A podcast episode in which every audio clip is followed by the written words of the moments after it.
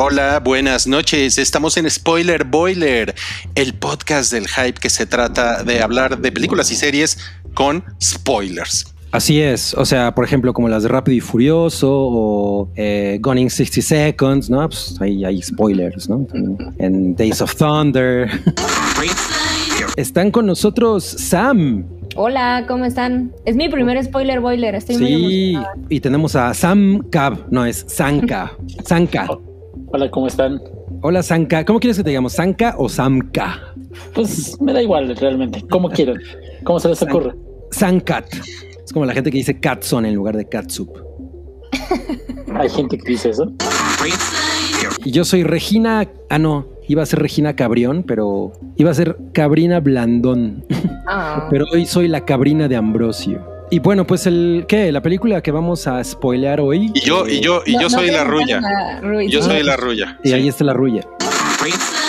La película que vamos a spoilear hoy es Fear Street 1994, que viene siendo la primera parte de esta trilogía que se va a estrenar con una semana de separación entre película y película. Y que bueno, está en Netflix en este momento. Se estrenó el viernes, ¿no? Se estrenó el es. viernes pasado, efectivamente. ¿Qué les pareció?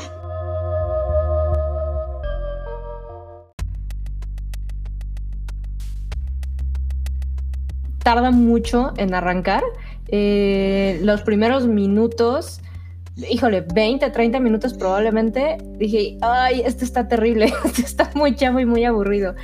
Pero eh, logra, pues, sí, sí logra despegar un poco en cuanto a, la dinámica y, y a lo que te piensan vender. Al final, creo que es bien importante entrarle sabiendo de quién es la obra y de ahí viene como todo el mood que te puedes esperar, que es algo que a mí me costó un poquitín de trabajo. Esperaba, sabía que era algo teen, eh, definitivamente R.L. Stein pues hace cosas completamente teen, pero como que el- al principio me la empezaron a vender, a mi parecer, un poquitito más madura de, de lo, que, de lo que esperaba. Mi referencia con R.L. Stein, pues la verdad es que es, es escalofríos, no, no tengo otra referencia en, en televisión. Entonces lo sentí un poquito más maduro y la verdad es que esa dinámica super teen, como que me costó trabajo agarrarla, ya, cuando, cuando te vendes completamente esa idea de son adolescentes y por eso van a tomar decisiones que tú puedas decir esto está súper pendejo, la verdad es que tiene un poquito de sentido. En general, la verdad es que me la pasé lo suficientemente bien para, para estar muy pendiente de las siguientes dos. Con muchas fallas, definitivamente sí le veo muchísimos detallitos, pero está ok, es un producto entretenido. Como que la, la referencia que haces de R.L. Stein es muy importante porque sí, es, ese güey es como, es, es como el papá del terror adolescente, ¿no? Totalmente. Ajá, con un, pero con un cierto tono, ¿no? Sí, o sea, me refiero a que no podríamos decir que es necesariamente el único güey que ha hecho terror adolescente ever o que es la única referencia que existe, pero tiene un, tiene un tono como muy ligero en realidad en, su- en las cosas en las que hace, ¿no? No es necesariamente ok. de terror a full. Es que yo le llamaría incluso, o sea, no tan adolescente, casi casi infantil. O sea, por eso dije, es terror como preadolescente, porque ahí te da el. "Ah, tampoco va a ser nada muy hardcore cuando hablas de terror adolescente. Que incluso creo que en terror adolescente puedes hasta meter en la misma bolsa Scream y, y ya son productos completamente. Es que, es que exacto a eso me refiero. Y, y en esta hay un par de escenas que sí me parecen cero para niños, ¿eh? O sea, La primera escena, cuando, cuando matan a, a la, a la hija de Ethan Hawke, Cuando aplican el Scream. Es Sí, totalmente es- Scream. Esa es es- Scream, ¿no? Es, el, Scream. es el opener de Scream. Tiene una cantidad de homenajes al. a- eh, hay una escena que es súper emblemática en Scream, cuando va corriendo Drew Barrymore hacia la cámara y, eh, y- y el, y Ghostface la va persiguiendo al mismo tiempo. Y esa es una toma que eh, Wes Craven filma en cámara lenta. Tiene esa misma toma. Sí. O sea, pero es exactamente la misma toma, ¿no? Entonces, inmediatamente sabes que esos son referencias a Scream. Creo que lo hacen exactamente para poner el mood, ¿no? Para sabes qué vas a ver y qué es lo que viene. Un poco, pero luego sí sentí que se mete el pie justo. O sea, eso es a mí lo que me pasó. Te pone el mood al principio de la película con ciertas cosas y después como que se regresa muy cañona. Esto está muy idiota porque son casi casi preadolescentes. Para mí fue lo que me costó trabajo agarrarle justo a, a- Claro. pues como al mood. Y no estoy segura de que sea a propósito. Creo que tiene que ver con guion y dirección, pero lo logra. O sea, como Pero que sí que, pero como que tiene que ver con, como con el creador de estas historias, ¿no? Probablemente. Porque, porque, o sea, yo, yo tengo entendido que R.L. Stein es como, o sea, como que de alguna manera Scream le, le debe un poco a R.L. O sea, porque, ajá. porque en esos, en esos años ese güey fue, es- ese güey es, es un escritor como de los 90. Ajá, Y- exacto. Y, y eso es justamente como lo, lo que hace interesante que esta primera historia es en el 94 y, y es, es muy es muy cagado porque, porque es como meta de Scream porque es como sucede meta meta, ¿no? Es Met- Que lo hizo, meta, lo hicieron sí. primero ellos, ¿no? Después Scream y ya Ah. después en la pantalla otra vez ellos. Ah, exactamente, exacto. Y eso, y, y no sé si eso es como también intencional, que no es para tomarse tan en serio, ¿no? No, a mí me gustó mucho también. es- también le veo muchas fallas en la primera, en el primer tercio de película, pero creo que se compensan con los personajes. Creo que todos se me hicieron muy cagados. Me gustó pasar tiempo con ellos, excepto con la, podría decirse, no es por- no sé si sea protagonista, pero el eje de la película que es esta chica Samantha. Ajá, La novia fresa. La- la rubia. Creo Ajá. que es el peor personaje, o sea, quería que muriera. Pero todos los demás me cayeron muy bien. Pero Por eso se me hizo muy, este, muy digerible y muy fácil de seguir la historia. A, a mí me pareció sin rumbo, ¿eh? Toda la película me pareció que no llevaba un rumbo. Eh, O sea, se- a mí me dio esta sensación de como, como si estuvieran escribiéndola al mismo tiempo al que yo la estaba viendo. ¿Me explico? O sea, Estaban Fue como- improvisando. sí, y entonces eso hizo que yo nunca pudiera eh, conectar con ella. O sea, sí había cosas que me gustaban y, y en el, y en el estilo me parecía interesante. O sea, dije, ah, ok, esto está- es mucho más ligero de lo que yo lo estaba, de lo que yo estaba esperando. Pero pasa un poco lo que me pasaba con, con Sabrina, que, que, que de pronto siento que no, no tiene rumbo.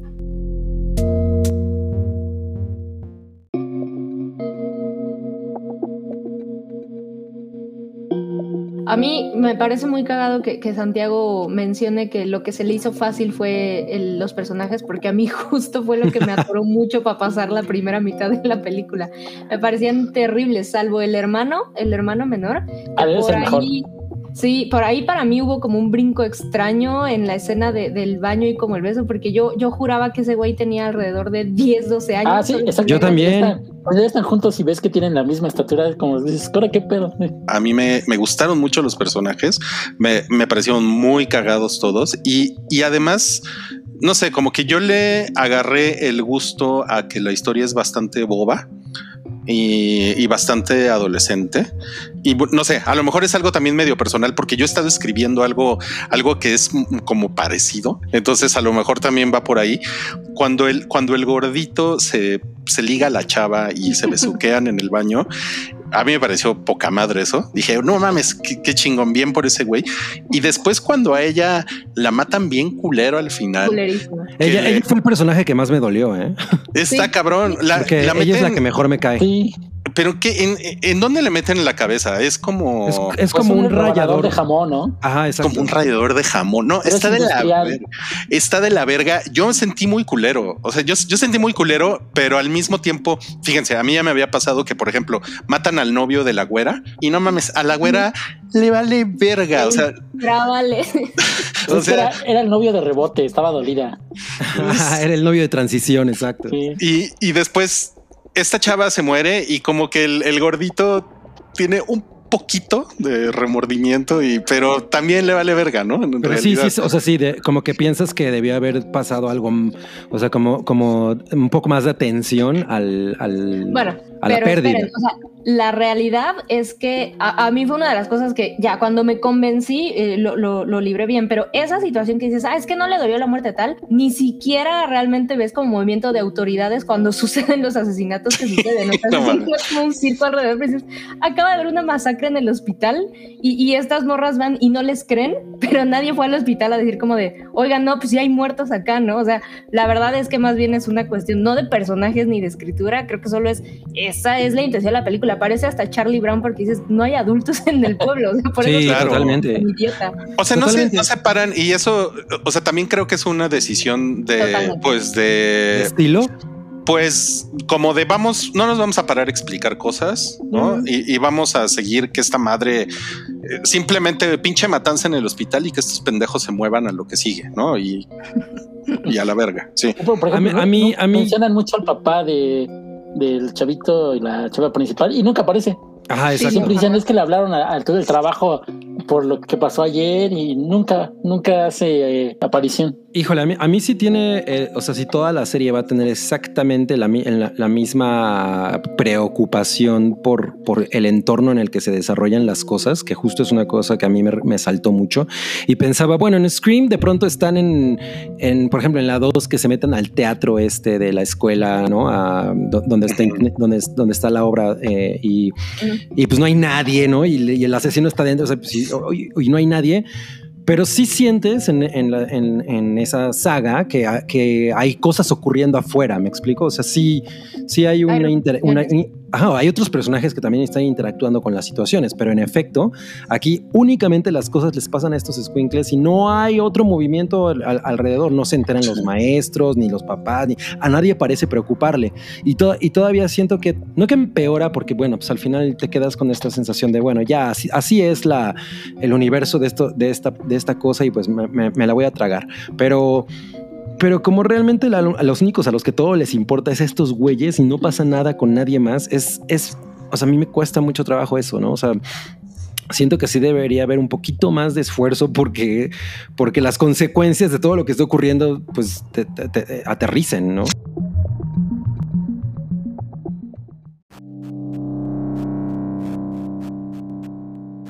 Es que sí eh, hay un tema sobrenatural.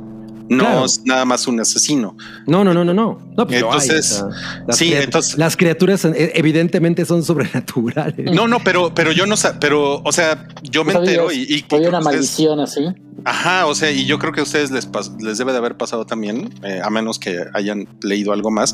Pero cuando, cuando se aparece el güey de la máscara de calaca y tiene el agujero en la frente, y dije, ah, no mames, entonces sí son, son o sea, son Pero- espectros. Pero eso, ¿Sabes, eso, Luis? Ahí fue donde yo dije, ok, ok, ya sé Sí, cómo me Sí, exacto. O sea, no, no es un, no es un psycho, ¿no? Ah, pero eso es una cosa que, que yo mencioné cuando hablé de la reseña en el hype. Se ve que no me pones atención. No, pues no, seguro, Que seguro dije me que, paré que ahorita. dije que era una maldición. Ah, puede ser. Que dije que era una maldición que se que había durado, bueno, que permanecía en el pueblo en Shadyville, o cómo se llama Shady Shadyville, no me acuerdo cómo se llama el así. pueblo. O sea, Shady. o sea, Durante o sea- 300 años. Sh- sh- Claro. Shady Side. Shady Shady Side. Side. O sea, la gente se volvía loca y empezaba a matar, pero, pero yo no sabía que te matan y no te matan, ¿no? Sí, la onda del muerto viviente. Ah, Ajá. ok, ok, ok. ok. La onda del muerto viviente. Y luego, por ejemplo, cuando incendian el baño, que a mí me pareció muy cagado eso, to- Ah. toda esa. toda Es de esa las mejores secuencia. escenas, ¿eh? Esa secuencia está bastante bien. Y que de repente el, el moco empieza a tomar forma otra vez. Ah, sí, eso me sorprendió, la verdad. Sí, Ese es el mejor efecto de toda la película. Creo Sí, que es el o sea, único, ¿no? Así, Yo- ah, bien, sí, bien. de hecho, yo también siento que es el único, pero cuando, cuando lo vi dije, no mames, eso está poca madre. Y, o sea, como que, como que algo así nunca se vuelve a ver en toda la película. Me pareció muy raro. Sí, todo el presupuesto se lo gastaron en esa escena. En ese y los- efecto. y en los 10 minutos de canciones de los noventas que usaron al principio. Híjole, esa, esa secuencia, qué bueno que lo mencionaste, Santiago, porque yo sí, to- toda la secuencia inicial, sí pensé, yo creo que como 10 canciones antes, yo dije, ya se la mamaron con sus referencias a música Sí. de la época y todavía siguen. ¿Sabes qué? Es lo único que te que creo que te pone en la en el mood de La esos- ambientación de- es ajá, porque no de otra forma no sabes qué pasa en los 90. O sea, jamás los peinados, la ropa no coincide con la época, con el 94 jamás no no se ve. Respecto a eso, debo, de- debo poner mi queja de, de- fan. Este, o sea, ya Pixies en ese momento con Hey no estaba nada caliente. Es mi canción favorita de Pixies y amé mucho que prácticamente acabara la película con ella. Pero pensé, güey, esta canción en ese momento ya toda, o sea, si ya todo el mundo se había olvidado de ellos en realidad. O sea, güey, esa pinche canción en ese momento no figuraba para nada. Pero, pero como que es más como te lo pintan, como que es la, la elección musical de, de raritos, ¿no? Eh, sí, pero sabes que eso, eso tampoco me, me lo tragué. O sea, entiendo perfecto que a lo mejor es algo que a, a quien lo escribió le gustó un chingo y, y- y- Sí. pero no mames. O sea, creo que hay otras mil cosas que en ese momento estaba, eh, eh, le iban mucho más a ese tipo de, de personajes. Pero Yo, bueno, yo, yo, yo siento que Netflix tiene un, tiene un, un paquete, un paquete de descuento con, con las disqueras, porque abusan muy cabrón de la, de las canciones de época. ¿eh? O sea, no es la primera serie que de repente dices, güey, lleva, va minuto y medio y ya llevan tres canciones. Ajá. Sí, sí pasa eso bastante. sí. Ah, Exactamente, justo así lo sentí. Pero creo que como que el principal foco para mí es a lo mejor es una, una incoherencia o, de cómo percibí yo tráiler y el anuncio y demás, porque la realidad es que si soy completamente objetiva, es un, un producto bastante, bastante Stein. O sea, si, si, tú eres fan de Stein, la verdad es que no puede haber quejas sobre lo que viste en esta película, porque incluso las tiene como ciertos plus de, bueno, es un poquito más violento, es un poquito eh, más adulto, por ponerle algún término, pero la verdad es que es pues es muy fiel a las obras de este güey. O sea, ahí, no puede haber realmente queja. Aunque creo que como ser un producto de Netflix y lo presentas como una película y hablas de esto es una trilogía de terror y demás, sí creo que está como mal marketeado. O sea, al final creo que va a haber mucha más gente pensando como Cabri. Que, sí, como, que es engañosón, ¿no? Sí. Y otra cosa que también siento es que en realidad no tiene un estilo. O sea, no, se ve muy genérico. Sí, sí, sí, sí. O sea, sí, sí sentí que no había algo que en el look que, la, incluso, por ejemplo, el, el, el, monigote este con el cráneo, como que dije, mm, pues no. sé si esa es una imagen que realmente se me vaya a quedar en el, o sea, como que ese es el tipo de cosa que he visto en muchísimos lados y el güey con el hacha clavada en la cabeza, lo mismo. La traía clavada, sí, ¿no? Sí. no. No, no, no, nada más la anda cargando. y la, se la clava un güey. Se la clava el güey, claro. Y, el, y la otra morra también, ¿no? Que que, o sea, no siento que ninguna de las tres imágenes sean como muy específicas de, esto. Pues miren, a, mí me parece que el estilo es muy Netflix, es como la clásica realización de Netflix que hacen como puta, güey, como tortillas. Sí, pudo hacer un spin-off de Stranger Things fácilmente. Totalmente, eso sí, se veía Sí, ¿no? Como que la, iluminación, el tipo de tono. O sea, más bien tiene ese, ese, esa estética, una estética Netflix. Eh, o sea, yo no, yo no sé, supongo que Netflix se dan cuenta que que tienden hacen las cosas así. a hacer las cosas de la misma manera una y otra vez. Pero esto es, es eso. O sea, es realmente lo, lo que pasa es que esta serie, digo, esta película no es como vieron la, la, la serie esta de la, de, la morrita de It. Ah, creo que sí. Ah, no, mames, está poca madre. Claro, claro. De hecho, la quiero volver a ver. Pero esa está, les voy a decir algo, está realizada exactamente igual que, Fear Street, pero la diferencia es que tiene la, la historia tiene otras ambiciones. Sí, está, es, es, es Carrie, básicamente, pero, pero como revisitada de una manera que a mí, de hecho, me gusta mucho más que Carrie.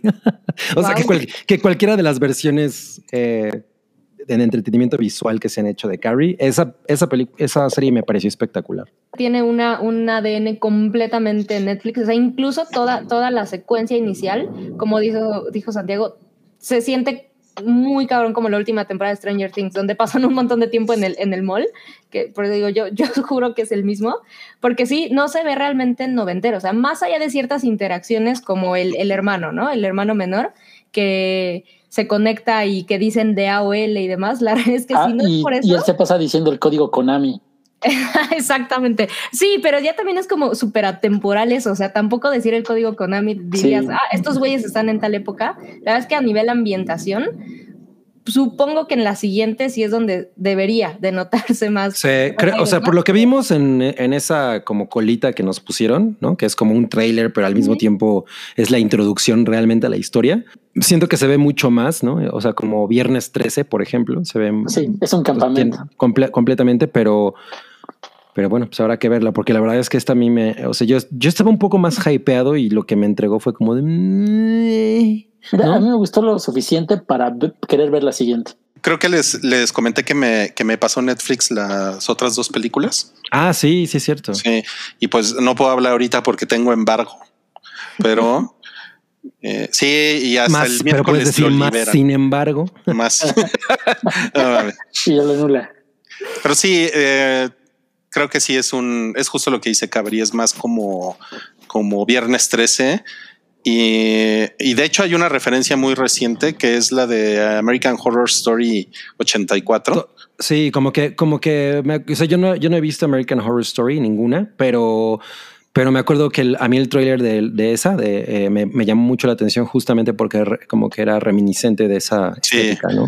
Ajá, como que ellos ya lo hicieron. Nada más que American Horror Story siempre llega un momento en el que se vuelve así, llega full retard, ¿no? Está, está muy cabrón. güey, no mames. Y les vale madres esos Sí, le güeyes. suben todas las, a todas las perillas, le suben todo. Oigan, pero nada más, volviendo a esta, a, es- a esta primera entrega, yo lo único que les quería decir es que eh, sí le, sí le encontré como un error de continuidad cuando el, el, el hermano está chateando en internet y, y la hermana está hablando por teléfono. Porque dije, ay, no mames, eso no se podía hacer. No, bueno, tal vez tenían dos líneas. Pues, pues como que te pintan que la gente en Shady Side no tiene tanto dinero, ¿no? Como para, Bueno, como sí. para- No, bueno. Porque Ahí supone sí que el, otro pueblo es el rico, ¿no? El otro es el rico, ¿no? Así, bueno, ahí sí tenían dos líneas, ¿no? Pero no, no. Es que justamente ese tipo de cosas, ¿no? Como el que son características que, que una generación a la que esto va dirigido en realidad. Porque me- yo me ponía a pensar, bueno, pues si a lo mejor yo tuviera 14 años y veo esto, me la pasaría muy chingón, ¿no? O sea, es muy, muy probable. Eh, ya, ya mi, mi mente cínica, además amante del pedo del horror, pues de alguna vez, alguna manera lo veo y digo, ay, no mames, esto. bleh". Pero, pero justo ese tipo de características que son de así eran las cosas en los 90, ¿no? Y que, y que tú como, como generación nueva lo descubres a través de este tipo de, de entretenimiento, me parece que está un poco desaprovechado. Están Sí. deslavando nuestros Es como- 90. Eso no me gusta. Ajá, exacto. sí. Sí va, sí va como, a- como a gente que nació en 1980, ¿no? Y que fue adolescente a mitad, a mediados de los 90, que son como los muy, o son late generación X, muy, muy late, o son muy, muy early eh, millennials, ¿no? Ajá, Ese soy ajá. yo. es- de eso soy yo. ¿Tú eres de esos, Santiago? Sí, ¿Cuántos yo años tienes? 37. Ay, mamacita.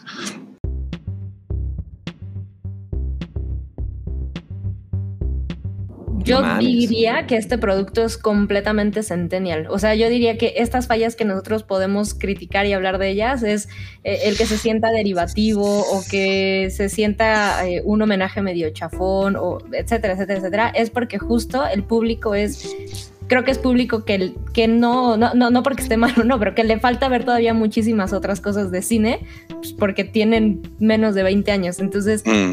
creo que de ahí hay muchísimas cosas de las que podríamos quejarnos, pero la realidad es que pues, Es esa su audiencia. Netflix haciendo- sí, O sea, yo, yo estoy, yo en eso estoy de acuerdo con Sam. O sea, yo siento que, que esto es como justo para gente de 17, 10, o sea, ¿sabes? Incluso 15 gente de años. 14 años, güey. O sea, yo Sí. cuando vi. ¿no? Yo vi cuando vi Nightmare on Elm Street, pues no mames, tenía más o menos esa edad, ¿no? Y, y, pues obviamente salí de, del cine así como completamente convertido, ¿no? Así, no mames, esto es lo más increíble que he visto en mi vida. Entonces me imagino que funciona de la misma manera. Bueno, les voy a decir algo. El reboot de Goosebumps de R.L. Stein estuvo en Netflix mucho tiempo. Oye, Rui, pero pregunta, ¿e- ¿ese reboot del que hablas es la película o hubo una serie? Es, es una serie, co- son como cuatro temporadas de una, de wow, una no serie. sabía que había. Sí, Sí, yo, yo también estoy de acuerdo con eso y así se siente. Y, y te digo, o sea, si, si tienes ya esa edad, es muy probable que la disfrutes mucho más, ¿no? Sí, o te cuestionas menos cosas. O sea, a mí pa- parecerá una tontería porque sí, llega un momento en que dejé de cuestionarme cosas, pero incluso la relación de estas dos mujeres, de, de Dina y de Sam, en algún momento sí me pareció, para la época en la que te lo están vendiendo, que incluso el pueblo se la tomaba con demasiada calma. O sea, a pesar de que si hay un conflicto alrededor, la verdad es que podrías pensar, pues no, no creo que haya sido así. No, por la época no hubiera sido tan sencillo. Sí, no, no, no, no. Incluso está, está como bajado de tono todavía en, en todos esos sentidos. amor prohibido, ¿no? Murmuran. ujú. Pero es que yo, yo siento que hubo una época en los 90 en la que la gente se vestía totalmente X. O sea, no te vestías como MC Hammer, güey, ¿no? Con- No, no. Puede ser, ok. Sí, sí, sí, sí. puedo- o sea, puedo como que las, mujeres traían baggies y una playera, ¿no? Y ya. Pero eso ya es como 96 al 98 que ya empezaron después la, la todo lo- este la ropa muy brillosa ya para finales de los 90 principios de 2000 No, pues creo que es- eso será tema de otro spoiler boy. Miren. Moda noventera. sí Cuando, cuando matan a, a esta mujer, que no me acuerdo cómo se llama, a la del cortador de jamón, que, que además yo pensé que era un Kate. cortador de pan. Kate. Kate. Pensé que era un cortador de pan. Dije, ¿qué clase de pan cortan ahí? ¿Cortador de pene? De pan. Ah, No mames. El otro tendría más sentido. Pero no, justo ella trae una blusa que dije, ah, no manches, yo tenía una blusa igual, como por ahí del 2001, 2002. A, a mí sí me terminó como de confundir Ah, un poco la moda. Lo sentí como, eh, no estoy segura. Esto fue Spoiler Boiler, amigos. Recuerden que este podcast solamente se encuentra en audio a través de nuestras plataformas Spotify, Apple Podcast, Google Podcast, etcétera, etcétera, etcétera. Y nos acompañó la cabrina de Ambrosio, Ey. Samuguamu Ey. y Santiago el Noventero. Ey, Adiós. Dios. Bye. Tu apoyo es necesario y muy agradecido. Aceptamos donativos para seguir produciendo nuestro blog y podcast desde patreon.com diagonal el hype.